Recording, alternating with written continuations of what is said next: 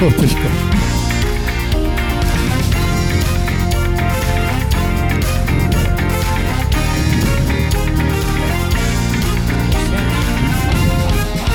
Dámy a pánové, Radim Kašpar, Robert Runták a hlavně náš dnešní host Michal Bartoš. Vítejte v Titok.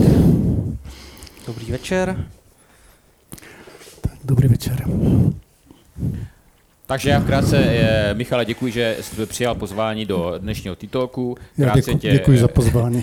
Krátce, krátce tě připraví, představím. Olomoučanům asi tě moc představovat nemusím, protože většinou tě lidé znají. Znají tě v souvislosti s projektem velkým Sluňákova a všech ekologických aktivit kolem Sluňákova, tady vlastně v Horce nad, nad Moravou. Michal je také vlastně dlouholetý organizátor ekologických dnů Olomouc, což je prostě akce, která mimochodem vlastně se kvapem blíží. Bude probíhat v druhém zářijovém týdnu a je to akce, na kterou dojíždí lidé vlastně z celé republiky. A určitě se tomu dneska dostaneme, protože tam je hodně, hodně zajímavých věcí, diskuzí a programů. Michal je ženatý, má manželku, má dvě děti a žije v Olomouci. To pro začátek. A já jsem říkal, když jsme se připravovali na dnešní pořad, že začnu otázkou, kterou jsem neprozradil a je lehce zákeřná. Takže, Michale, kdybych tady měl dvě pilulky, jedna, kdybys tu pilulku pozřel nebo snědl, by způsobila to, že by se z tebe stal teď hned na místě muž osmnáctiletý. Druhá pilulka by způsobila to, že by se z tebe stala osmnáctiletá žena.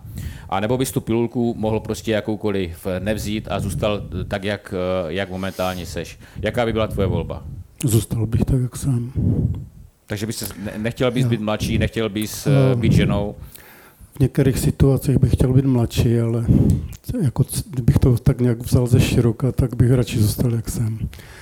Já mám takový vývoj, že já jsem si, když jsem byl mladý, tak my, ti ekologové to mají těžké, protože vedle svých starostí normálně mají ještě ty starosti o celý svět. Tak jsem si říkal, když jsem byl mladý, že jsou všichni kolem mě divní a nějak jsem ke staru došel k tomu, že divný spíš budu já. A, a je mi tak dobře. Já možná jenom nevím, jestli ten, jestli ten mikrofon trošku no, no, no, strašně uh, dál, nebo jenom něco, jenom. Ať to tam. Bezva, bezva. Tak. Tak ten je novej. Já už budu foukat jenom sem a uh, takže, takže uh, tato odpověď mě trošku zklamala. Čekal jsem, čekal jsem, těšil jsem se na život osmnáctiletou, ale, ale, ale, ale neva, ne, nevadí. Uh, m, Já se bojím druhé otázky. ne, ne, budem, budem, budem, budem pokračovat eh, seri, seriózně. Eh, máš pocit eh, v tom s nějakou si životní zkušeností, eh, ještě pořád chceš zachraňovat svět a strhávat lidi a je to potřeba, anebo už eh, si než rezignovaný, ale přece jenom se říká, že člověk jako postupem doby v tom životě se s některýma věcma smíří a zjistí, že hlavou nelze pro, prorazit tu zeď. Jak momentálně tyto věci vnímáš?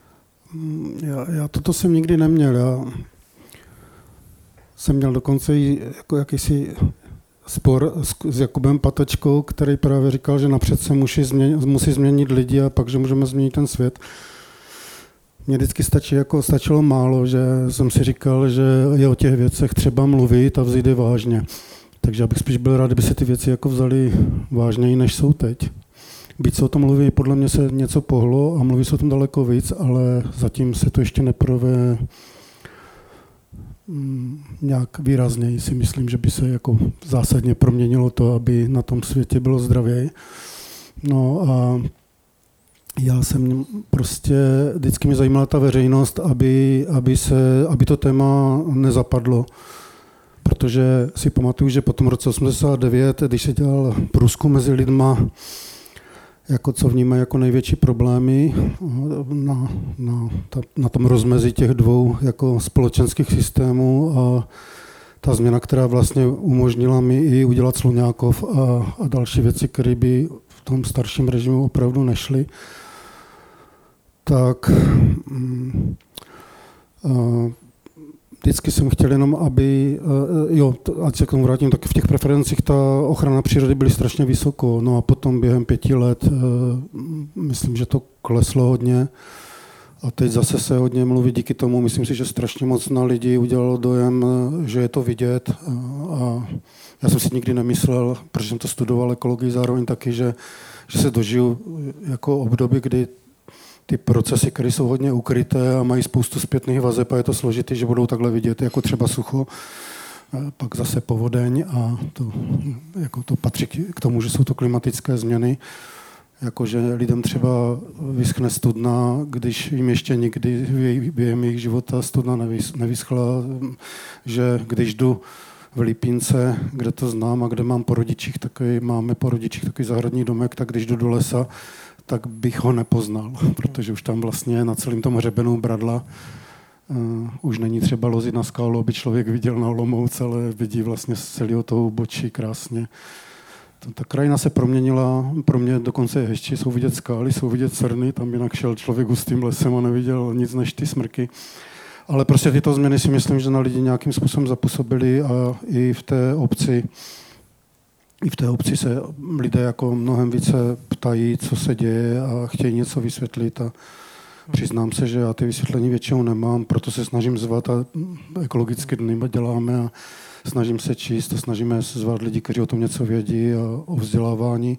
A abych teda odpověděl úplně stručně, nechtěl jsem nikdy měnit svět, byť jako bych rád, aby se nějakým způsobem proměnil v tom smyslu, jak jsem říkal, té vážnosti, ale vždycky jsem chtěl udržet to téma, aby bylo důležité třeba jako ekonomika, sociální věci a další. Michale, já se zeptám, já když jsem se díval na tvůj životopis, tak je zcela zřejmé, že ekologie je tématem číslo jedna, ostatně si tuto oblast i studoval a profesně se tomuto tématu celý svůj život věnuješ. A měl jsi opravdu jasno už od těch, neříkám, že jsi starý, ale už od těch opravdu raných mladých let jasno, že tohle je to tvé životní poslání, že se chceš opravdu věnovat přírodě, krajině, ekologii, nebo, nebo byla někdy nějaká fáze, kdy jsi to viděl trochu jinak? To já jsem vůbec nevěděl, co za sebou, když jsem šel na vysokou školu a ekologii jsem si vybral z jakéhosi vzdoru vůči svému tatínkovi, který chtěl, aby byl po něm historik a já jsem nechtěl být po něm historik. A teď se mu omlouvám, že není mezi živejma, že bych byl možná rád historik.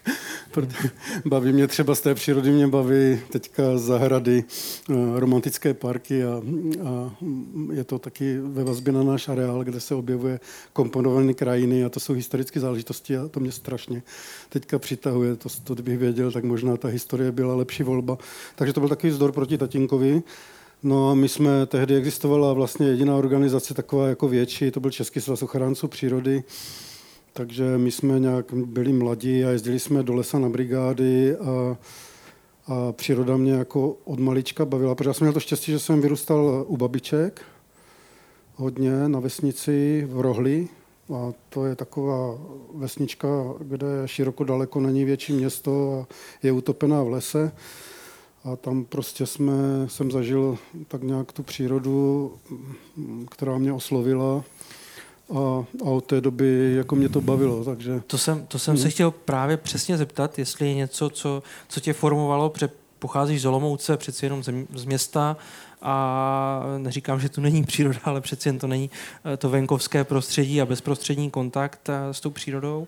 A já si dovolím tvrdit, že určitě všichni, nebo většina lidí, kteří, kteří tě znají, tak se tě právě spojují asi s tím největším projektem a to je projekt Sluňákov.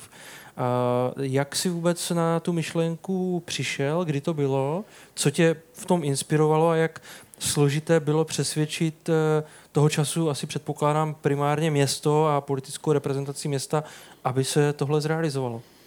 Tak ono je to celý život a začalo to tak, že vlastně já jsem, byla nějaká možnost po tom osmdesátém devátém roce, že byl založený odbor životního prostředí na městě a našel si mě tehdejší vedoucí, protože věděl, že mám po škole a tam jsem šel a myslel jsem si, že budeme jako hodně chodit na, do továren a, a po městě a dívat se, co je kde špatně. odstraňovat skládky, což se občas povedlo, ale nějak mě to přestalo úplně uspokojovat ta práce toho úředníka. Pak jsem měl štěstí na, obrovské štěstí na dalšího šéfa toho odboru životního prostředí, což byl pan Kadula.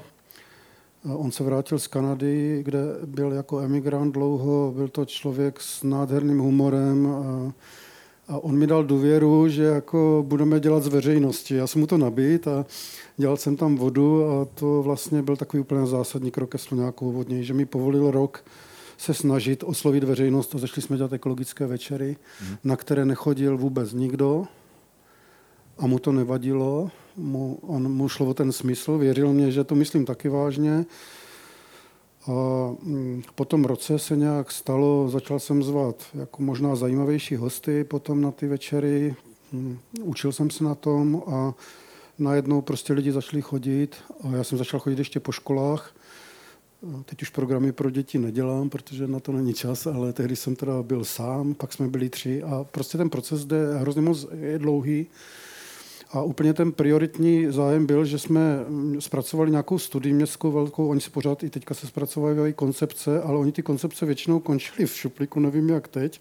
Končí pořád v šuplíku. A, a, mě to bylo, a je jich asi tak desetkrát tolik, co dřív. A, a mě to bylo líto. A v domě, kde jsem bydlel v paneláku, tak mě oslovil rybář, že slyšel, že jsme dělali nějakou studii, nebo že byla placená městem studie o vodních tocích v Olomouci a v okolí, jaká je tam kvalita vody. A byl to rybář.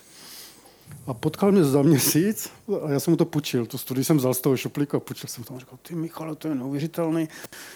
Já chytám ryby, ale úplně v, té, v těch největších sračkách, říkala. No, a, a mě to napadlo, že škoda, že to jako ti rybáři nevědí. A, tak jsem šel jako na takový první ekologický večer a povídali jsme si, povídali jsme si o těch vodách. No. A takhle potom jsme dělali nějak jako už tehdy, že drogerie by mohly mít nějaký koutek, kde by hmm. neprodávali jedy, ale trošku menší jedy a... A takhle se to pak jsme měli, tehdy byla velká Pardubická, teď zrovna řešili zase úpravu taxisova příkopu, mm-hmm. tak jsme měli třeba večer. A vždycky jsem se snažil, aby tam byly obě ty strany, protože se mi zdá, že z toho rozhovoru jako leze víc, než když bych pozval jenom ekologa, nebo takže tam byli i lidi třeba z toho dostihového sportu a to byl třeba zajímavý večer a myslím, že se povedl. A, vy, a vyhráli teda zástupci dostihového sportu, protože projevili velkou lásku ke koním, kdežto my, co projevovali lásku k přírodě, tak byli k těm koním poněkud krutí. Uh, šel ten vývoj nějakou dobu pokračoval a někdy v roce dva tisíce sedm se vlastně hmm. postavil, otevřel Sluňákov, nebo ten, ten hlavní objekt, který tam dodnes je. Musím říct, že když přijedou třeba za mnou, já nevím, lidi z Prahy nebo i ze zahraničí, občas se tam vezmu a úplně jsou překvapení, že tady něco takového prostě je, protože by to tady nečekali. Jak se vůbec stalo, že něco tak jako kdyby ambiciozního, konec konců ten projekt vyhrál nějaké architektonické ceny. Koho to napadlo? Kdo šel do tak, do, do, do tak ambiciozního projektu a co třeba rozhodlo o tom, že byli osloveni zrovna ti architekti, kteří potom ten projekt e, navrhli? Byla tam soutěž na to nějaká? Byla soutěž tehdy. Ten vývoj je zase strašně dlouhý. My jsme, tak to zkrátíme. První věc je, že jsme chtěli jít z města a chtěli jsme být s dětma v přírodě, protože já jsem byl naučený o přírodě. Uměl jsem celý atlasy i z latinský názvy. A pak jsem. A není to, Michale, promiň, že ti skáču do řeči, není to handicap, že Sluňákov se nenachází na katastru města Olomouce? Já myslím, že ne. Není. Tady z toho důvodu. No tak je tam horší dojezd, ale zase tam jezdí městská hromadná doprava. No ale my jsme vlezli tady do mateřské školy v Horce a to byla taková sídlištní mateřská škola, takže tam byla zahrada a do lesa jsme zase moc nemohli a na tu louku, no tak nakonec nás napadlo teda to území, kde jsme teď, že, by, že když ty děti přijedou, že teda mají někde, když prší nebo je bouřka, my konec konců s nima chodíme teď ven, i když, i když je jako bouřka, ne bouřka, když prší. Ale schováme se, nebo když něco venku naloví, tak pak máme jako možnost, že si, nebo že si něco povídají, a takže to je takový zázemí ten dům, ale snažíme se, aby vesměs ty programy byly venku. Takže to, to, to, to, to byl hlavní důvod. No a když už jsme stavili nějaký dům, tak jsme chtěli, aby nějakým způsobem ekologický byl. A, a vlastně už tehdy byla podmínka ministerstva, aby to v té soutěži, takže nejen, že byla soutěž, a byla ještě soutěž, aby ten dům taky byl už nějakým způsobem příjemný pro životní prostředí. Tehdy se sešlo, myslím, kolem třicet, myslím, že přesně dvacet čtyři, jestli si to pamatuju, návrhu. A bylo to dvoukolový, pak vyhráli tři, projektoví architekti, pamatuju si, že je nechtěl nikdo, ani my. My jsme hmm. měli Aleše Brotánka, který pro nás dělal takovou jako ekologickou architekturu. Ten ten Sluňákov stavěl na kuřích nohách, protože on je to v zaplaveném území, hmm. tak, takový kuří nožky a několik budov. Vypadalo to tak jako trošku jako stanový tábor z dálky.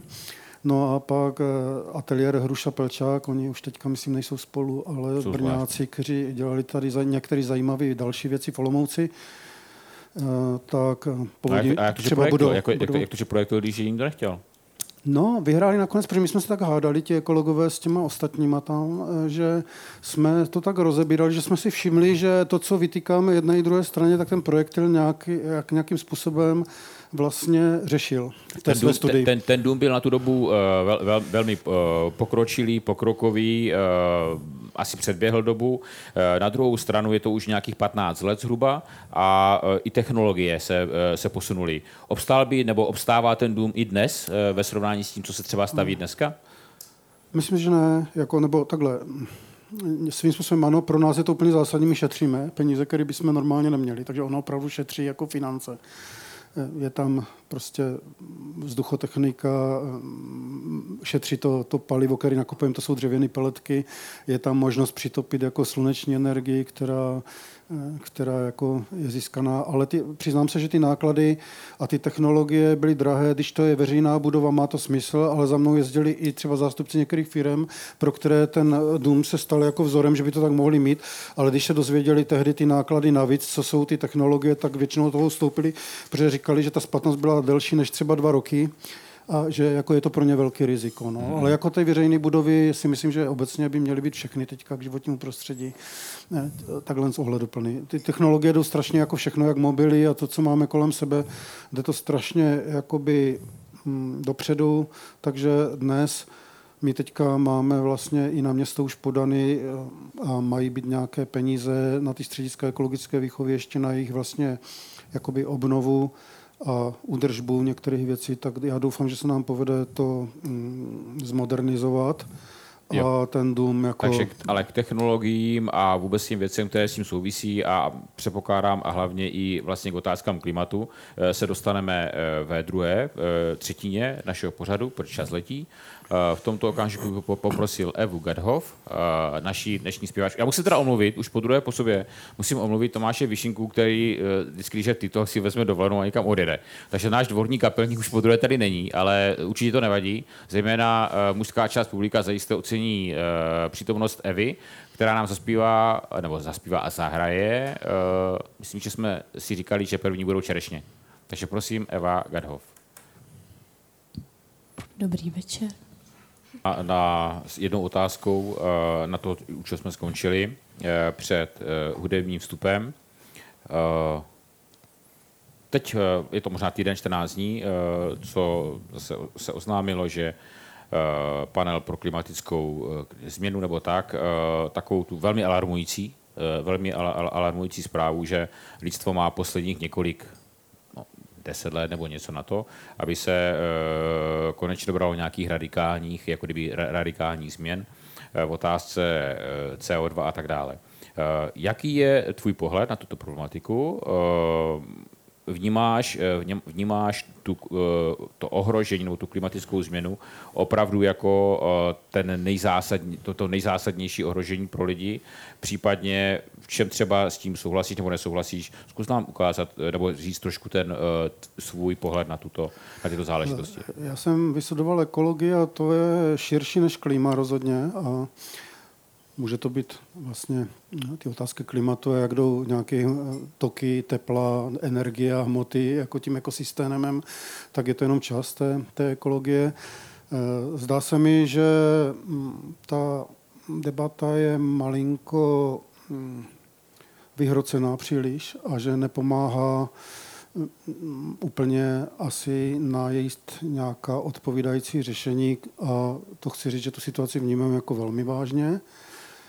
Přesto dneska jakoby ekologické problémy, biodiverzita a jiné věci se mi zdá, že se dostávají do pozadí Uvedu to třeba takým příkladem, že teďka, když dáváme ekologické dny na ministerstvo, a my jsme se bavili o klimatické změně na ekologických dnech už před deseti lety, úplně normálně, ještě nebylo ta, ta ani veřejnost, nikdo to nebral úplně vážně, teda už jsme hmm. na to upozorňovali, ale třeba teďka m, není skoro projekt, aby nějak jsme nezdůvodňovali klimatické změny v něm, a já si myslím, že má smysl spousta jiných akcí, nejenom to klima. Navíc, že to klima souvisí třeba s biodiverzitou, souvisí to s vodou v krajině, souvisí to prostě se spoustou věcí, se zastavováním půdy. No, a to jsou všechno problémy, které velmi jsou propojené, jsou nějak komplexní a zdá se mi, že ochrana životního prostředí a trvale udržitelný život, který mimo jiné, když se taky nesměl ani vyslovit, tak jakoby ustupují do pozadí a všude ve vodí klima. S tím, že to vnímám opravdu jako velký problém. Já jsem sám zažil za svého života, my jsme takhle dělali problémy o ozonu a dnes by mě fakt zajímalo, a když potom pátrám, tak o tom nemluví skoro vůbec nikdo. Možná lidstvo zareagovalo ledničkama a, hmm. a jinýma, jako omezením některých látek, které to hlavně způsobovali. Ale zajímalo by mě o tom víc, Vy, vyprchalo tady ten problém nějak jako z toho veřejného prostoru úplně. Um, A těch, že byl Římský klub, který takhle zvaroval, myslím si, že určitě nejde říct, že máme deset let nebo dvacet nebo padesát, a nebo dva. Nicméně ten, ten trend... A, ale ty trendy je, byly vždycky, jak no. chci říct, že to bylo třeba, že bude vyčerpána ropa, že jo? Nebo, nebo jo, že, že, že, že dojde ke kolapsu té civilizace. Teď je toto klima. A vždycky jsem zastával, jako, že právě kdyby byl ten problém braný vážně, jako třeba jsme to teďka zjistili u covidu, že jsme schopni se najednou omezit velmi výrazně, včetně našeho pohybu a, a všech jako výdobytků, tak určitě to znamená nějaké výrazné omezení. Dosáhnout je strašně složitá. Myslím si, že to musí být nějaká společenská debata. Ti, kteří tak tlačí na to klima, říkají, že na to není čas právě a jenomže ono ty rychlé řešení taky nejsou. A pak ještě, když se vymýšlí jako jedno řešení, většinou to není dobře. Já mám pořád pocit, že ta diverzita v názorech, diverzita přístupu k té krajině, že je hrozně důležitá. A když se vymyslí nejlepší řešení na klima nebo na vodu, třeba někdy stojí proti sobě. To jsou fakt problémy, kdy do toho musí být, kdy ta diskuze musí být mezioborová a je to velmi komplikovaný. Opravdu bych dal tady jako čas i vědcům, protože tomu věřím nějak, že odborníci by mohli dojít k nějakým, včetně ekonomů, včetně toho, aby to nemělo nějaké příliš velké sociální dopady, jo, aby to třeba mohlo být velmi ohleduplné k přírodě, ale bez ohledu k lidem. A někdy potom ekologové možná mají takové jako až, až úplně radikální názory, kdy vypadá, jako by jim o lidi nešlo. No. A já vám odpověď nedám. Myslím si, že klimatické změny jsou velmi vážný problém. Myslím si, že za to můžeme lidi, protože už jenom, když jde člověk po městě a vidí, kolik nás je a co děláme, a co vyrábíme, čím dále rychlejš. Většinou se nemluví o počítačích, že jo, na tom my, my, my píšeme ty zprávy o těch klimatice, o tom nebezpečí toho klimatu, ale ty počítače taky nejsou jen tak. Má, je to spousta vedení, je to spousta nějaké uložené energie, informace, to jsou všechno jako obrovský, obrovský haly, obr, obrovský materiálové náklady. Omezovat se moc nechceme a, a um, podle mě to, já si ani nedu představit, když si představím tady jako komplex těch věcí, já vám vůbec nemůžu, nejsem schopen říct jako mm, nějaké řešení, ale, ale to zase vypadá strašně pesimisticky a potom možná, jako, že, že by nemělo smysl dělat co, ale já mám třeba zahradu, kde jsem udělal tuňku v té Lipince, takže jako každá taková drobnost pomůže. Mm-hmm. Jo. Yes. V baráku máme oddělenou dešťovou vodu od, od pitné, jako proč splachovat pitnou vodou a tak. Je spousta strašných věcí, které se dají udělat. Ještě s bývalým panem hejtmanem jsme řešili nějak vodu tady, tady v krajině. Chtěli jste se na to, myslím, potom, jste, nebo když jsme si povídali předtím, bavili jsme se o kanálu Dunaj-Odra-Labe, takže potřebujeme třeba i na zadržení vody ty Ty, že musíme pomoct podnikům, aby měli vodu a zadržet to teda v nějaké přehradě, ale opravdu třeba to oddělení pitné vody od, nebo nějaké třeba zasakovací plochy přímo v těch továrnách, které tu vodu potřebují, by udělalo jako nesmírné množství vody, které by se, by se, by se zachránilo a šlo by to dokonce od těch podnikatelů tady mm-hmm. toto, jo. To znamená, jako udělat jim přehradu, aby měli dostatek vody, když potom se neděje nikde nic dalšího, je špatně. Myslím si, že je to ještě problém toho životního prostředí, který je složitý tím, že, to, že se to nevyřeší na nějaké úrovni, že je něco špatně, tak to opravíme. A, a, ne, a ani to není záležitost ekologů. Oni třeba by měli nějaké návrhy, ale um, ty návrhy i v té ekologii je tolik jako různých jako oborů a různých hladin a, a je to od molekulární úrovně až po vesmír, že, že, že to vždycky chce nějakou, nějaký širší já konsens. Se, já, se, já se zeptám, já mám těch dotazů vícero, ale začnu, začnu tímhle. Uh, v posledních letech je určitě jakýmsi fenoménem, že se o téma nejen klimatu více zajímá mladá generace. Určitě je to i ve spojení se, znám, se známou švédskou aktivistkou Gretou. Z tvého pohledu prospělo veřejné debatě to, jak, jak třeba to téma uchopila právě Greta, nebo naopak to té veřejné debatě v něčem uškodilo? No, tak já myslím, že by to neměla řešit Greta, že jo, to je, jako, to, to je špatně, no. A to, ale že to vyslovila takhle, že se jí to povedlo, no tak co já bych za, dal za to, kdybych oslovil tolik lidí, co Greta, že? Hmm. Hmm. To by bylo hezké, kdyby mě tak... To, jo, takže ono, v tom může být nějaká radikalita, pak se jí vycikalo, kde co té Gretě, ona za to nemůže a... To je taky náš, to není její obraz, to je náš obraz, jestli to takhle vnímáme a že zrovna ona v O S N a pak tady panel klimat, kde je, já nevím kolik, pět set tisíc odborníků, kteří na tom problému dělají a ti, a ti tam nikdy slůh neměli, tak to spíš vypovídá něco o té společnosti a zaplať pánbu jako za mladý lidi. Já třeba nechápu, že, že jim to vytýkaný, jo? Že v pátek ztratí školu. No, oni jako udělají spoustu jiných hloupých věcí a toto zrovna si myslím, že teda pokud nám bylo úplně jedno, co se v té společnosti děje, co si já pamatuju na střední škole, tak jsme si dělali večírky. No, tak když, jako, když mají o něco, nebo, nebo jako když jsme chtěli být nemocní, no, tak jsem si naklepal teploměr. Myslím, že já jsem to nikdy nedělal zrovna, ale jako... Jasný, jasný. Jo, tak jsem se těšil, jak budu mít chřipku a že týden budu číst Foglara. Tak, a vidíš, a Michale, a vidíš, no. vidíš jako kdyby, když porovnáme no. generace třeba, generace dnešních středoškoláků, vysokoškoláků a generace tvoje nebo moje, vidíš tam jiný přístup a, a jiný ten jako kdyby, no. pohled na, na otázku nejenom klimatu, ale vůbec celkově toho životního prostředí?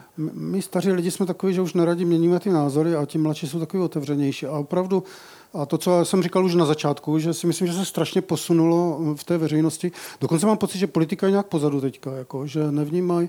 Protože třeba kamarádi z Brna dělali jakýsi výzkumy veřejného mínění o klimatu a jako pořád politici jednají tak, jak kdyby to nikoho nezajímalo, ale ona ta veřejnost tím docela dost žije. A, a to, to je jako divný, takže asi jsou ovlivněni něčím jiným než veřejným míněním. Byť se říká, že jsou ovlivněni jenom veřejným míněním, tady v tomto případě možná nějakým biznisem. Jakože mi to zdá se, že pokulhávají ty opatření a, zatím. A radím, radím na několik a... otázek, ale já ještě teda musím na to no. radíme, jenom, jenom navážu, jo? Protože ty jsi to tam celkově zmínil někdy před tři minuty zpátky.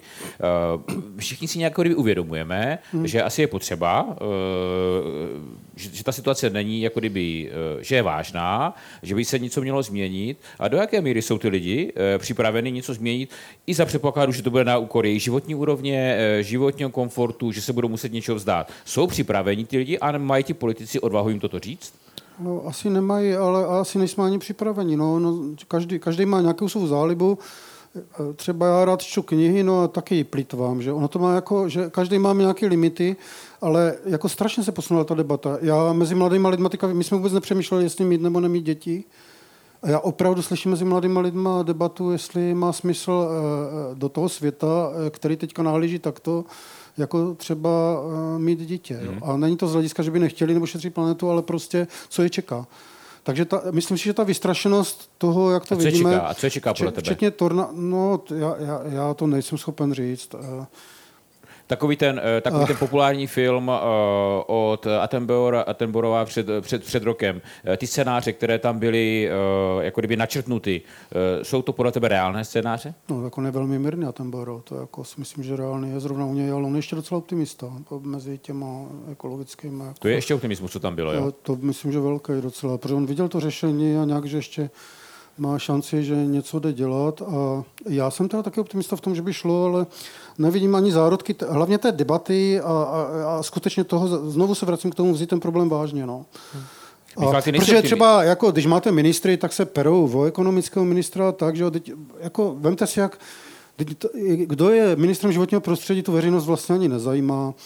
Když, když jsou někde nějaké debaty, ten ministr životního prostředí je ten poslední, kdo je pozvaný. No. Michal, ty nejsi, optimi, ty nejsi optimista, ty jsi skeptik, usilovně se snažící kritickým myšlením nalézat náznaky optimismu. To jsi o sobě sám řekl. Jo, tak. Někdy se... mám rána, když se mi to nedaří. Ne, Radíme. Ono, ne. Ono. Já, já jako myslím si, že i klimatické změny, opravdu si myslím, že jako je vždycky nějaká šance, lidi zmůžou hrozně moc a vidíme to denodenně, to, co se děje, já, já jsem si vůbec nedovedl představit. Teď jsem se bavil s tetou a tak mi vykládala, jak ještě jako šili dětem látkový plín, látkový plínky, jo. Um. To, to, to je neuvěřitelné, co, jenom za ten můj život, já jsem si říkal, ty starý, starý lidi, ale to byly krásné pohádky proti tomu, jak jako teďka ten svět se, že to, na to, co dřív ta babička zažila, čemu nerozuměla, teďka nám stačí pět let, abych tomu nerozuměl, mm-hmm. když se o to nestaráte. No. A to klima je vlastně, my dokážeme spoustu věcí předpovědět, ale já teda mám takový pocit, že to klima je to úplně, to se říká, že poručíme větru dešti, že to nikdy nedokážeme. A teď se mi zdá, že trošku, když předpovídáme rok, teda, že kdy, kdy k tomu dojde, že to fakt nejde. Že my nevíme, jestli se teďka ochlazujeme, jestli jsou nějaké cykly, nebo, nebo celkově oteplujeme. Ale to neříkám teďka, že není nic dělat, ale prostě dává mi to jakousi naději, že možná je víc času, než se teďka ale, ale, ale, ta, ale, ale ten faktor, nebo ten fakt, že se to jako otepluje a že to je díky činnosti člověka, s tím, s tím souhlasíš? No, já otepluje, nebo jestli je sucho, nebo to, ono on je to vždycky, pak je to jako terčem výsměchu, když řekneme. Já, hlavně se mi zdá, že jsou takové jako neskutečné věci, jako to tornádo. No. Jo, a že těch, a že, že těch... Prostě i za mého života se mi zdálo, že ty věci byly takové jako mírnější. A teď jsou to skutečně obrovské deště, teďka nevs, ne, nevsakují, jsou povodně prostě z toho, jo, takže ono to může být voda, ono to může být sucho, ono to je co, ale prostě zdá se mi, že ten systém je rozkolísaný a on, on byl vždycky rozkolísaný, jako ekologická stabilita je svým způsobem nesmysl, protože to je, jako je vždycky s těma zpětnýma vazbama, ale že je teda méně stabilní celkově, no. A, a to, to bych za to dal krk teda, že si myslím, že to tak je a i jsem to studoval, já byť jsem uhnul potom do spíš humanitních věd, ne, od, od té přírodovědy, tak o tom jsou přesvědčený nějak a všechno, co čtu, mi jako říká, a to i když čtu jako někoho, kdo mluví jenom o pocitech, nebo kdo to bere fakt vědeckou studii a na číslech a na datech, a, a tak klimatologové, a to jako, proč bereme vážně epidemiologii, kteří, já když jsem dělal e, parazity na myších, e, tak jsem přečetl jednu epidemiologickou knihu a dodnes z ní nemůžu spát, jo, co všechno jako mě za, za nemocí mohlo posunout a A teďka ty knížky jako všichni žijem. Hmm. A jo, takže ten strach jako může být úplně jako nezměrný, no. Ale mysl, a myslím si, že opravdu kolem nás je skrytý problém větší než je covid. Jako, a to je třeba klimatická změna, ale já bych to tak ani nenazval, prostě to je záležitost, aby jsme životní prostředí vzali vážně a aby jsme byli sami schopni se omezit tak, jak s covidem, aspoň trošku a hledali a každá ta cesta, ale oni se dějí, já třeba, dřív to říkali ekologové třeba, že by se mohlo zasakovat, jako zasakovat třeba ve městě víc vody a teď jsem byl na jednání, kdy už žádný ekolog nemluví, najednou je tam nějaký inženýr, který řeší a město má program, že ve školách prostě řeší na jedné škole, ano. jak tam, jako, jak má zasakovat voda.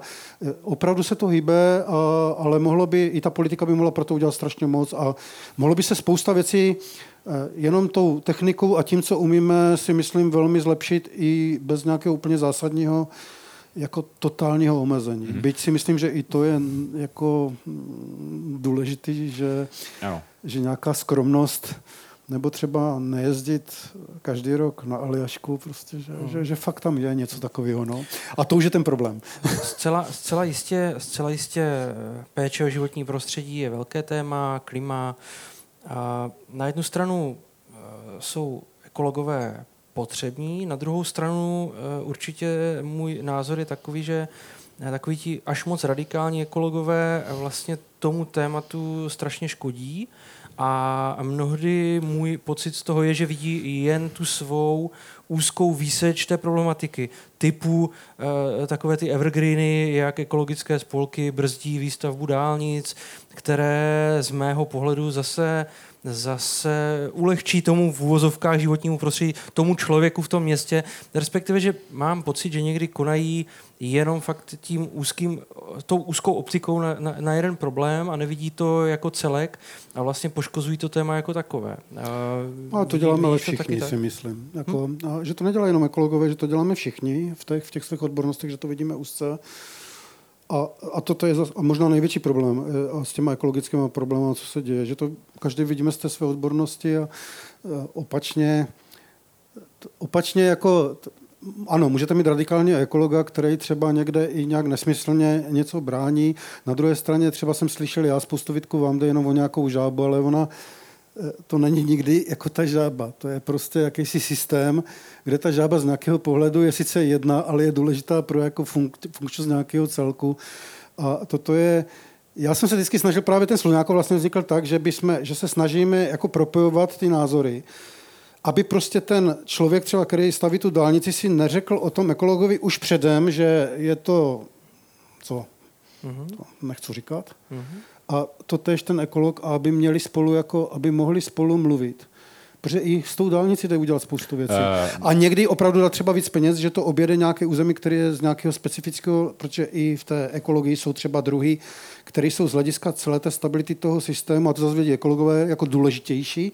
Byť je to třeba já nevím, něco, co se nám nelíbí, to může být nějaká mrcha malá. Jo, ale v tom ekosystému funguje jako důležitý, důležitý druh. A, a to třeba ten člověk vůbec neví a kdyby se vzali vážně, Zvážně, tak ta diskuze by mohla být a někdy opravdu raději postavit dálnici dražší o tři miliony a vyhnout se nějakému území. A je, je největším a... problémem dnešního světa ten velký počet lidí na planetě? Tak asi je to jeden z velkých. No, jsme narostli strašně a když to člověk vidí, tak prostě to, co každý ještě potřebujeme, no tak je to problém. No. Ale tam řešení, a to zase jsme v konci, no já... já A tam se dostává, jako, jestliže někde se říká, že třeba ekofašismus, tak v tom smyslu náběhu na to, toto řešení, jako pokud by to vzal člověk jenom s ohledem na tu přírodu a na ty lidi nehleděl, protože my jsme se nějak civilizačně vyvinuli, že se vyhýbáme spoustě jako přirozených věcí, kdy nějaký druh jako v podstatě nemůže a my se umíme to obejít, i, i ten covid obcházíme a máme očkování a to nikdo jiný nedělá, takže jako ta příroda, vlastně ten systém dělá to, že nějak přirozeně redukuje extrémy.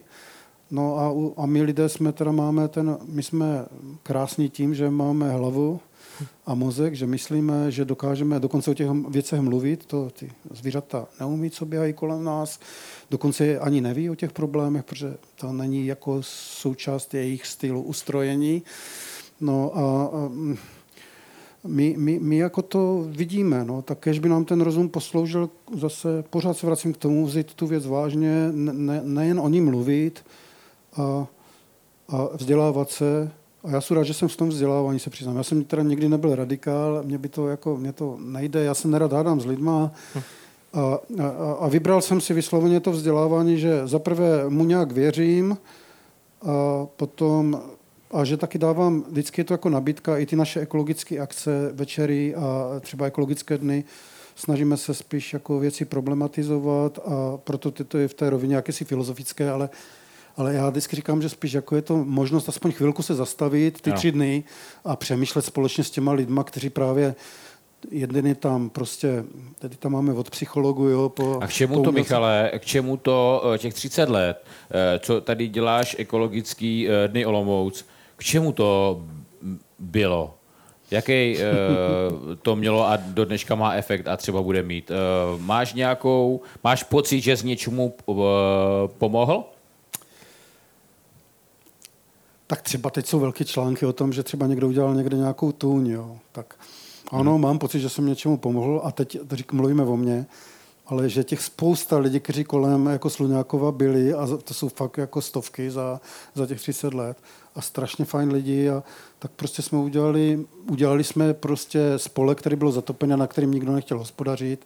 tak jsme udělali areál, který je mokřadem, který má jakýsi ekologické funkce, kde jsou zajímaví ptáci dnes, jsou tam zajímavé rostliny a rozšířili jsme teda jakousi nabídku i, i v tom smyslu, že tam snad má i nějaký úplně drobný protipovodňový funkce. Mm-hmm. A já bych řekl, že mi to stačí na ten život. A pak, a, vzděl... ale ono to není málo, a, ono to a není pak málo. Vzděláváme lidi prostě a já vím, že prostě ještě my nechci tlačit strašně, že bychom tu ekologii hrotili. Mně spíš jde o to, že právě jsou děti tělesně venku, poznávají tu přírodu. To dneska přijedou za náma, půlavovina batohu je mobily, elektronika, pak jídlo, které nepotřebují a třeba nemají gumáky, nemají pláštěnku vůbec. Oni opravdu máme děti, které ještě nebyly v přírodě a myslím si, že pokud má někdo... Pro mě jako ta příroda je z toho dětství nějaký intimní vztah. Podstatě. Te, teďka úplně a, takovou, a myslím ne, si, že to nám chybí. My jsme, my, my jsme moderátoři a my musíme usměrovat diskuzi, což ty tady momentálně děláš místo nás a my to zase nemůžeme tak úplně, úplně dopustit. Takovou, jestli s dovolením můžu, takový kulomet otázek na závěr této druhé části, potom bude ta, ta třetí, kde budete mít prostor vy. Opravdu stručné odpovědi. Takové ty populární témata, které rozdělují, rozdělují tu společnost, elektroauta, Green Deal a tak dále. Já vím, že to nejde říct ve dvou větách. Tvůj názor na Green Deal, evropský, evropský směr ve třech větách. Máš prostor. Mám pocit, že každá metodika, která je hromadně přijímaná, na, v důsledku škodí přírodě. Mm-hmm. Diverzita ve všem. Dobře. To znamená, každý si uchopit nějak podle svého tu přírodu ne jedním stylem, protože když to uchopím jedním stylem, vzniká krajina žlutá, žlutozelená krajina, kterou jenom dupem a nevidíme nic jiného. Takže když, barevná, pestrá. Když, když chci jako člověk, jednotlivec, který je samozřejmě moc bezmocných, chci si koupit ledničku, která vydrží čtyřicet let, aby si nemusel každý pět let kupovat ledničku. Kde si mám takovou ledničku koupit? Já myslím, že už taková není. Není.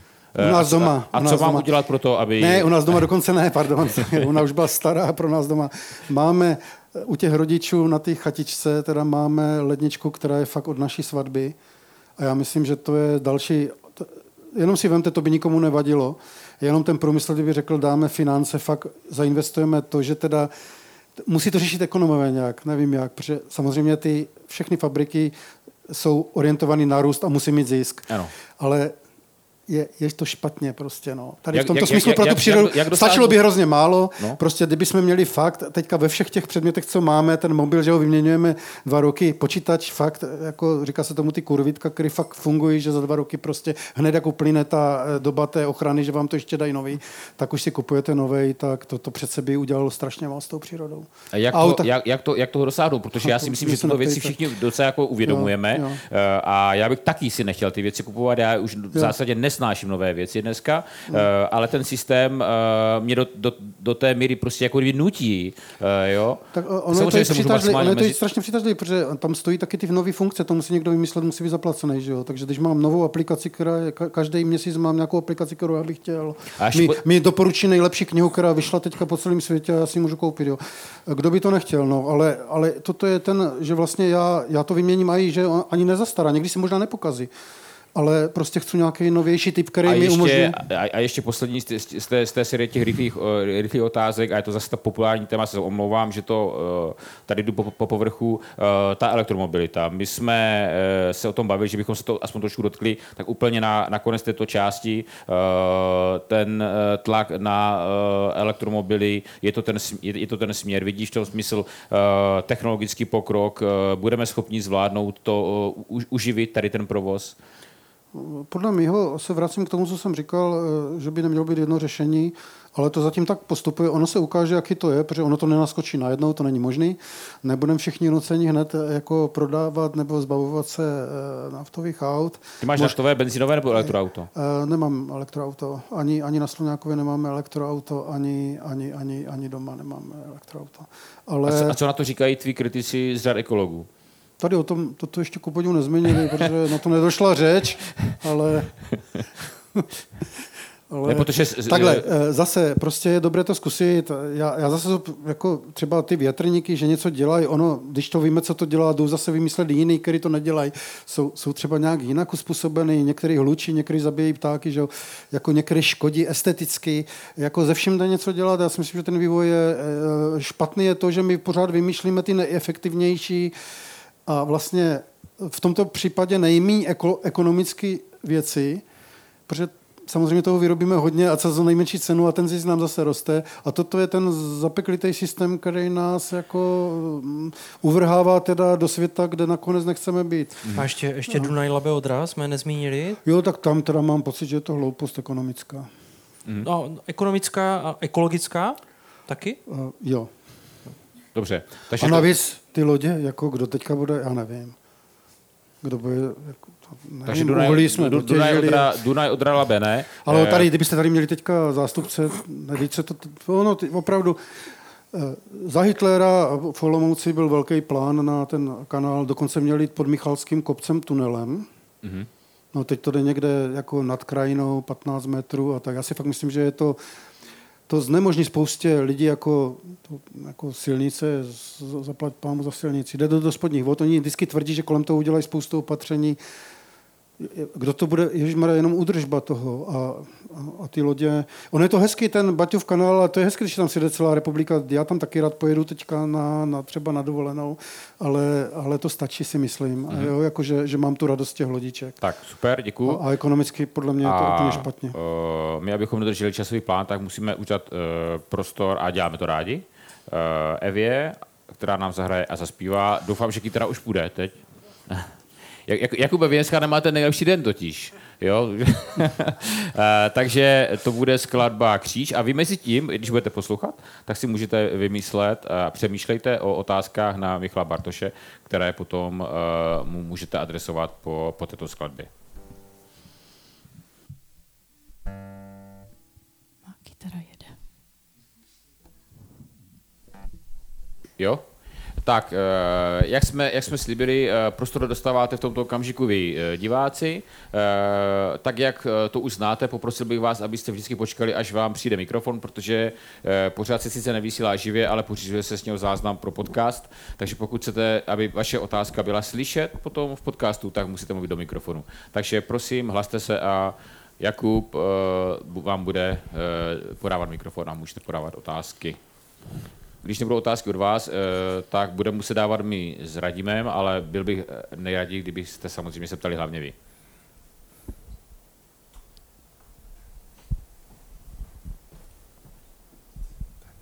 Děkuju, dobrý den. Ruda Kudla.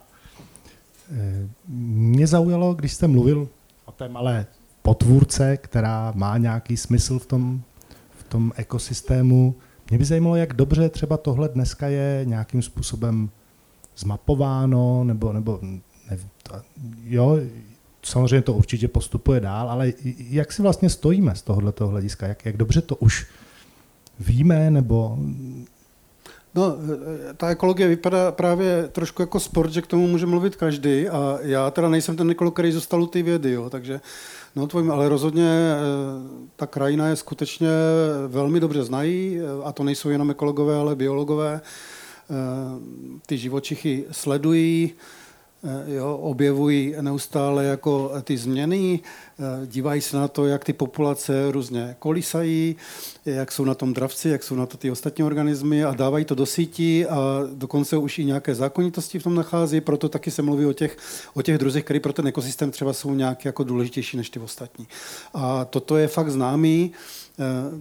Většinou se na to nedostane potom řeč, třeba na těch jednáních o dálnici, jo, a prostě některé škody z tohoto pohledu jsou větší, některé menší a ten ekolog toto je schopný říct. Ne já, znovu říkám, že mám jinou roli v tom celém prostředí a vědu fakt nedělám. A toto je záležitost vědecká, ale ekologové velmi dobře o tom ekosystému vědí strašně moc věcí a, a velmi podrobně, konec konců i ekologové, kteří se zabývají klimatem, o tom hodně vědí. A znovu říkám, když věříme epidemiologům, mohli bychom věřit částečně i těm lidem, co dělají tu ekologii, že teda nejsou úplně mimo. Jo. Tak jak věříme archeologům, že to, co naleznou, oni si třeba možná taky občas něco vymyslí, ale teď se to proměňuje a, a, a každý další nález teda trošinku uspůsobí tu teorii v té ekologii a ve vědě je to úplně stejně. Teď děláme ty ekologické dny. S tímto dotazem je dobré přijít tam, protože tam bude třeba David Storch, jeden z nejlepších lidí, kteří se u nás jakoby ekologii zabývají, ale i v tom hledišti je spousta lidí tady z univerzity, kde je katedra ekologie a myslím, že by vám odpověděli mnohem lépe než já. ale pokud se ptáte o tom, jak je to daleko, tak ne, nesmírně. Jo. A zase pomáhá umělá inteligence a některé počítačové programy. To, co dřív ten třeba složitě chodil, složitě chodil do terénu, ta teďka pomáhá veřejnost. Třeba teď jsme tady měli Výrečka v Olomouci, to je jako sova, která zřejmě i tím oteplením se sem dostává, jako navíc se dostává do sídliště, takže mě tam houkala za oknem, jako na Tabulovém vrchu. Jo, a teď to úplně atrakce. Tam jezdili, najednou přistálo auto prostě, z toho vylezl člověk s takovým kanónem a už člověk věděl, no ten jde na Výrečka, jo. A, a fakt tam jezdili lidi z celé republiky i, i ze Slovenska. A je, je to teda jako úplně zázrak. Vyvedli teďka tady u nás mláďata, ti výrečci. Je to teda, není to vír, je to malinká sovička. No a A, a o tom výrečku jsou lidi, kteří o tom vědí všechno. Jo? My máme zase u nás na Sluňákově bobry, kterých bylo kdysi, kdysi žádnej nebyl, bylo to chráněný, chráněný zvíře, teďka se ta rozmnožili tak, že nevíme, nevíme, co s něma. My tam máme taky nějaký a zrovna třeba tam bydlí zhodou okolností v Horce Vlastikoskan. A zase jsou asi takový bobrologové, teda jich třeba deset v republice, kteří vám odpoví úplně na cokoliv, kteří vám odpoví na to, proč Proč má třeba ten plochý ocas, ten bobr a, a dopodrobna a na co je, co, s čím se živí, jak loví, jak vyvádí mláďata, že se nikdy nerozmnoží moc v tom hradu, protože je to teritoriální zvíře, takže se přesouvá a teď to je dobrodružství toto vědět a je to krásný to znát, no a ještě teda jenom proto něco udělat, aby to mohlo zůstat. A já teda zrovna, protože se bavíme o divočině, tak třeba rozšířit fakty chráněné území, zase by to nikoho nic nestálo, dát ty přírodě prostě šanci a trošku rovnováhy, protože zastavujeme tu přírodu. Já když pro, to, co mi jako možná vadí fakt, jako když to vidím, tak a souvisí to s tím, s těma klimatickými změnami, tak když člověk jede k městu a vidí ty haly na, na, na půdě, která byla vždycky jako fakt největší bohatství pro člověka úplně jako a opravdu poklad, jo. A my, my, my, to, my to jídlo teďka jenom kupujeme, fakt netušíme o tom, proto máme programy o těch, kde ještě mlátí, aby, aby viděli ten proces, jako mlátí, jak po staru. A my ne, nechcem, že se je vrátíme jako na strom, jak se o nás rádo říká, ale aby si uvědomili, protože na ten program je krásně vidět, že oni si vlastně upečou housku a, a jako vědí ten proces a odkud to je vlastně. Jo. A... Já jsem chtěl jenom říct, Michale, že když jsem jel sem na Telegraf dneska odpoledne na kole, jezdím na kole. Já autem, protože uh... jsem vezl plakáty na ekologické dny. tak, tak, jsem jel, tak jsem jel, kde bydlím, tak jsem jel kolem Mlýnského potoka, kde jsou taky bobři. A zrovna tam jako se kácel strom, tak jsem si myslel, že to bobr akorát se jako do toho. A pak jsem teda se podíval blíž a zjistil jsem, že to byli pracovníci technických služeb, kteří tam znamená něco proklešťovali, ale opravdu jsem pocit, že tam ti bobři taky tam jako docela hodně. Jo? Tak to je tak pro odlehčení. Rudo, doufám, že tě Michal uspokojil svou odpovědí. A, a asi a... ne, ale jako jenom říkám, že ta ekologie opravdu je nesmírně daleko a, a na všech těch úrovních, jako teďka myslím, protože jako je, je na molekulární úrovni je spousta věcí, které je třeba řešit a potom v těch ekosystémech. No a smysl to všechno dává právě v tom našem životě, že si říkáme třeba, že už žijeme v době, kdy si dovedeme představit, že ten náš svět skončí. Jo. To, to je fakt jako novinka, si myslím. A teď jsme z toho dokonce ještě někdy vystrašení. My, ekologové, máme environmentální žal, že nás nikdo neslyší. Jo, ale lidi, já znám spoustu fakt lidí, kteří to prožívají velmi a jsou z toho třeba i deprese. Jo. Mm. Takže žijeme v této době a ta ekologie opravdu mnoho věcí umí a je dobré se na ně obrátit, na ty lidi a některé z těch věcí, které oni si myslí realizovat. Pojďme dál. I, i z možnosti omylu. Pojď, pojďme další otázka. Já si můžu ještě jednu. Může dát mi ještě jednu? Jasný. Tak prosím. Jasný. Tak jenom takovou lehce populární asi teďka. Máme tady nové brčka. Aha, jo. Aha. Myslím, že to je zábavná věc. Máme diverzitu v brčkách, ale mě by teda zajímalo, jestli jak to vnímáte z nějakého hlediska užitečnosti tady tohohle toho nařízení, jestli to fakt něčemu pomůže, nebo je to jenom takový, jako řeknu třeba populární krok, aby se nějak poukázalo na něco, nebo... Jak, ono to není jenom o brčkách, teďka budou uh, nádoby, talíře a tak dále. Že? Jasně, takže... no. Uh. My jsme řešili podobný problém, protože když jsme měli ekoermark ve městě, tak za mnou chodili během koncertu a všeho. Zaprvé už by tam neměl být koncert, protože pokud nevyrábíme na ten koncert energii šlapáním na kole, tak by nemělo mít smysl. A to je jeden příklad. A je dobrý, kdyby jsme tam na tom kole tu energii vyrobili, tak já bych ji rád jako vyrobil. Brčka, samozřejmě je dobré pro tu přírodu jako něco, s čím ta přirozenost si dokáže poradit, že to potom rozloží a když ne, Zase je dobré to třeba zrecyklovat tak, aby to bylo použito jako nový materiál a v tom to udělat taky úplně kouzla, jako to jako umíme. Bohužel je to třeba zase ekonomicky podle mě třeba něco nefunguje. Je to třeba ale ale já bych byl rád, kdyby se to bročko a... rozložilo až v přírodě, ne v té sklenici po těch pěti minutách. To je to, jediný, co vytýkám, a jinak je to úplně dobře jo, jo, samozřejmě. To určitě ano. No. A, ale já třeba řeknu, že úplně příklad, kdy jako já jsem byl vlastně neekologicky a, a kde se mi zdá, že ekologové si dělají spíš, toto je možná odpověď na to, kdy si děláme možná zle, víc než to. Otvírali pod Pernštejnem, my tam máme výlet v rámci ekologických dnů pod Pernštejnem, otvírali krásný vrchnostenský zahrady pod hradem a ti lidi, kteří to dosáhli, museli se na tom nesmírně zapracovat, museli na to sehnat peníze a krásně to udělali, protože tam obnovili zahradu. To je jako, je to obdivuhodný, je to nádherný a vlastně historicky obnovili tu zahradu. A jedeme tam teda ekologickýma dnamatika to ukázat. Když to jeden z těch jako člověků, který tu zahradu podporoval, zmínil na svém Facebooku a ukázal slavnost, kterou ten celý areál otvírali, tak tam byly svíčky a byla tam slavnost a nějaký zpěvy asi zřejmě a pak zmínil, že tam byl ohňostroj. A teďka milý přítel, zahradní architekt se zděsil, protože mu začali psát ekologové, proč tam dělá ohňostroj a že do té doby, než viděli na konci ty fotky s ohňostroji, že to bylo dobrý, ale jinak to je teda strašný. A, a bylo to velmi agresivní k němu a až tak agresivní, že jsem mu pak zavolal, to ještě zmíním.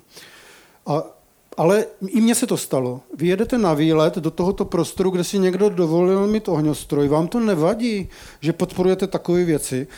A já jsem napsal, že mi teda tento ohňostroj vůbec nevadí a že mi vadí třeba stavební zákon. A paní mi psala, no mě taky vadí stavební zákon, ale to je taky jako... A, ale nebylo to agresivní teda ke mně. Pak jsem volal zahradnímu architektovi a on se mi málem rozbrečil, v jakým byl jako... A teď to přeháním, ale já jsem viděl tu radost. To, to člověk, který nikdy neměl čas, všechno vyřizuje narychlo a vynikající, krásně umí mluvit o, o zahradách, tak najednou měl úplně radost.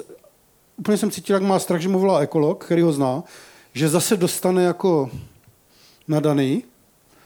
Jo, a pak byl strašně rád. Já jsem mu říkal, já teďka píšu takový jak právě článek tady o tom radikalismu a že všech, všeho s mírou.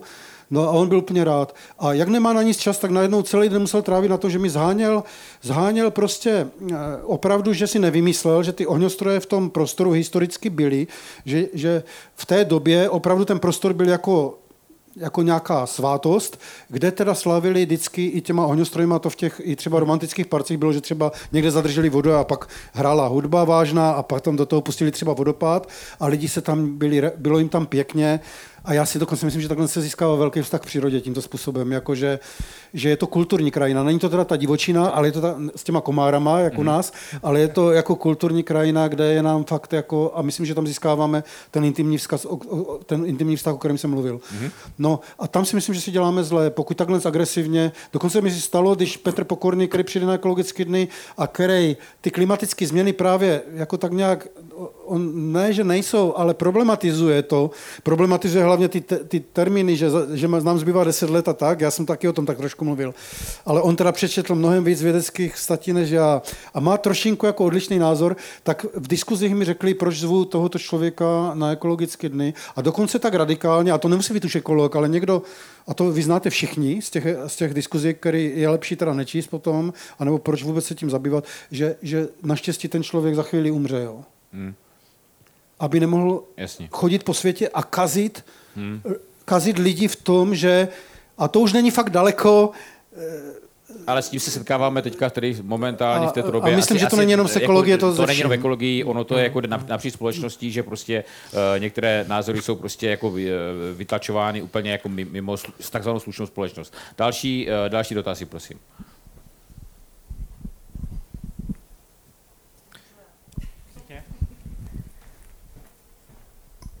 Děkuji, Kudlová. Já mám takový dotaz zase z jiné stránky. Jste říkal, že děláte hodně vlastně spíš do vzdělávání. Mě by zajímalo, jako, jestli máte nějaký návod, nějakou myšlenku, jak teda tu ekologii prostě opravdu aktivně zpřístupnit dětem. Jo, já se domnívám, že jako děláte krásnou věc, nicméně říkám, je to hodně lokální. Jo, jak to dostat všem dětem, hmm, hmm. To, to já si myslím, že to je ten největší potenciál jo, jo. v dnešní době. Ovlivnit děcka, ano. které jsou ovlivnitelné teda, hmm. ale mně to přijde, že ten přístup je neskutečně od těch nových učitelů pasivní. Já když vidím, jakým způsobem se učí syn o ekologii, jaký, jakým způsobem se učí o přírodě, ano. poznávačky na papíru, je místo, aby s něma ta učitelka šla do té přírody. Hmm. Já si myslím, že je to špatně. Je nějaký prostě návod na to, jak je donutit ty učitele přemýšlet, učit ty děcka nějak jinak? No, já nerad donucuju, to se spíš má. A dokonce t- trošku se říkal ohýbej stromek, dokud je mladý, za toho starého režimu. Takže ani ty donucovací věci na ty děti nemám rád, protože když mě třeba donucovali matematiku, tak já dodnes jako se mi zdají o tom, že mě čeká sny o tom, že mě čeká... No, ona chtěla, ona chtěla donucovat učitele, ne ty, ne, ne ty tak, děcka. Ale ani ty, ani ty učitele by nedonucoval a navíc si myslím, že úplně, že jenom nevíte, protože on je to lokální, ten Sluňákov, ale takový střediska ekologické výchovy jsou po celé republice, je to síť, tvoří pavučinu, v Brně, Lípka prostě, v, ve Vsetíně, Alce do Vsetín, tam někde na Vysočině Chaloupky, to jmenují ty, jako tady v dom, Dům dětí a mládeže, ani v Olomouci nejsme sami, zoologická zahrada má nějaké problémy, muzeum má, muzeum má programy a velká diskuze byla o tom, jestli děti to mají mít jako ve školní docházce, já bych možná proto byl. Problém je, že v té biologii celkově teda je, ta výuka je, za to nemůže učitel, on musí držet a na to jde ještě inspekce. Ty ekologické problémy většinou, za nás to tak bylo, to si myslím nezměnilo, byly až jako poslední kapitoly a napřed jsme probírali ty tkáně, buňky, tkáně a než jsem došel jako třeba ke klimatické změně nebo něco, aby se o tom zajíval, tak to už většinou učitel řekl, to, to si přečtěte o prázdninách.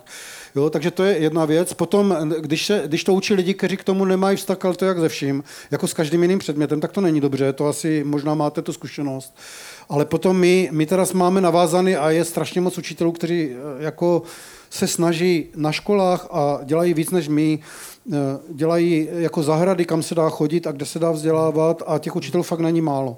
Jako kteří vysloveně, a třeba je to, my jsme měli u nás výtvarníci, tělocvikářku a všude, že to nemusí být ekolog, jo? Když se udělá dobrý tělocvik v té přírodě, tak, tak to jde krásně. A já teda v tomto jsem optimista, přibývá těch lidí, už se to studuje i na vysokých školách, jakože se vyučuje, jakoby, já sám učím na pajdáku a na přírodovědě, jako kde je předmět, to dřív nebylo, ekologická výchova. Já ještě to učím tak podivně, ale spíš ty sociální věci, ale jsou lidi, kteří vysloveně učí metodicky, jak to dělat a rozhodně se ta situace nesmírně zlepšila. Otázka, jestli by to fakt nezasloužilo i nějaký předmět, protože se říká, důležitá je angličtina, důležitá je počítačová gramotnost, jestli ta ekologická není a to zase jsme u toho, jako, jestli to vezmeme vážně. Mm-hmm. Protože ta ekologická gramotnost je jenom jako v nějakých vzdělávacích plánech, že škola se proto může rozhodnout, ale je to jako doporučení. Mm-hmm. Na druhé straně mám zkušenost, že za mě vždycky zabírali takové ty věci, které jsou nabídkou lépe než ty, co byly ve škole. Takže ta možnost toho střediska, že k nám přijede škola a týden tam je a mají to vlastně jako školu v přírodě a jdou k tomu rybníku a zažijou si tam něco mm-hmm. i jako mimo, mimo to vzdělávání a my ještě máme to trošku hravě.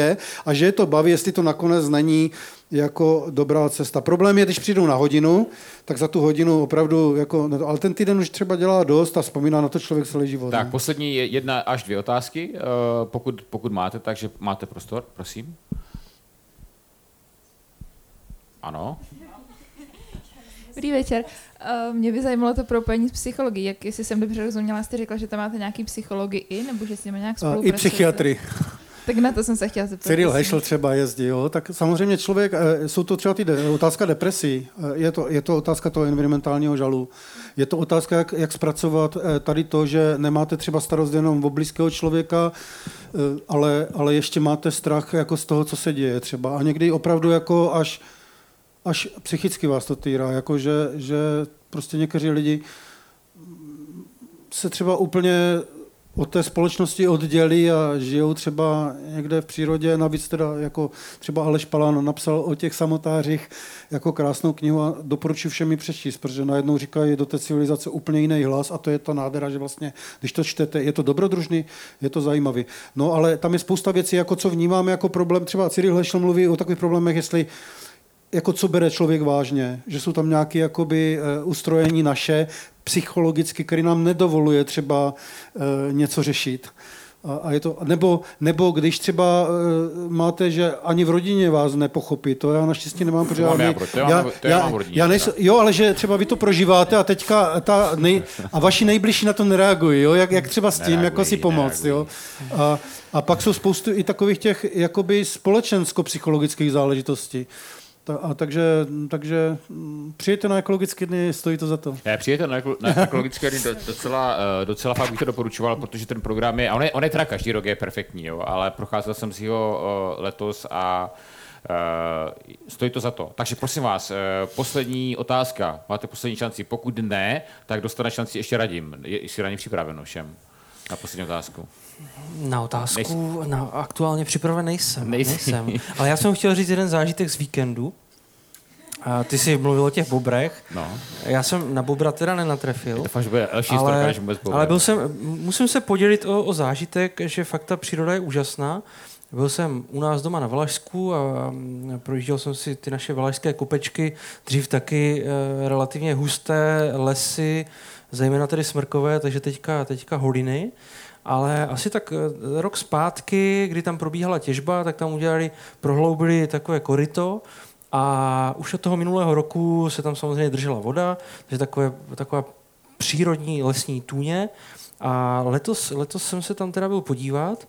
Krom toho, že tam bylo asi dvě stě padesát půlců, tak v tom malém jezírku v té tůni byl i potápník, tuším, že se jmenuje takový ten dravý brouk.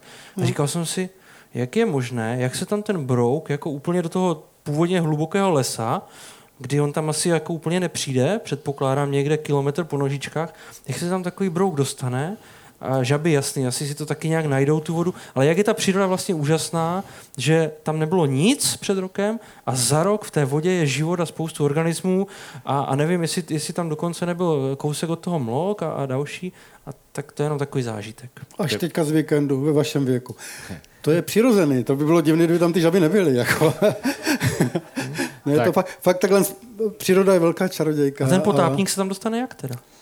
No, jako různě, různě. My, třeba, my jsme třeba hleděli u nás, jako, jaké ryby máme v našich tuňkách, které tam jsou nedávno vyhlou, jako že jsme je tam teprve dostali, tak třeba ty ryby pták donese a, a někde jako, že pak to jako... Mm-hmm. Tak, jo, ta příroda je opravdu okamžitě, my když jsme, ty, my, když jsme udělali rybník, Rybník na Sluňákově, jako v místě, kde kdysi byl. Ta příroda si taky pamatuje spoustu věcí. Hmm. Spousta organismů dokáže přežít neskutečné věci jako a čekat až na to, kdy je ten pravý čas a pravý prostředí, kdy, kdy, kdy tam něco zmůžou.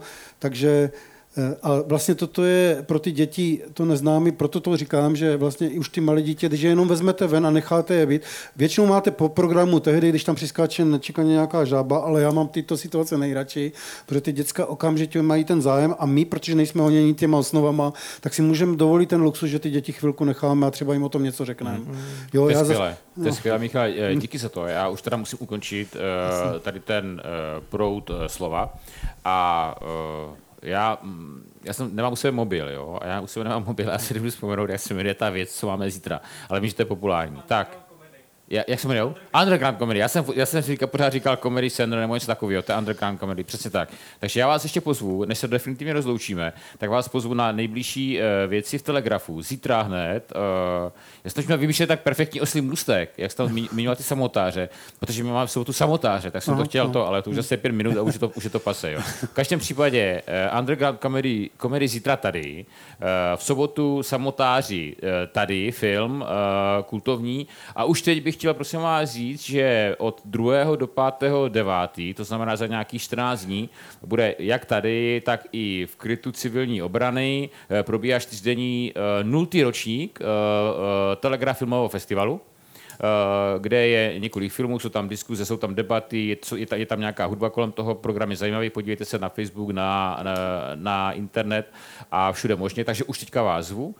V tomto okamžiku bych vám poděkoval za to, že jste si udělali čas, že jste došli do Telegrafu, poděkoval bych vám za dlouhodobou přízeň, kteří chodíte opakovaně a poděkoval bych samozřejmě hlavně našemu hostovi Michalovi Bartošovi. Děkujeme moc za skvělé povídání a přejeme vám příjemný zbytek večera ještě v přítomnosti Evy Gadhoff, která zahraje několik, několik skladeb. Díky moc, pěkný zbytek večera. Děkuji za pozvání.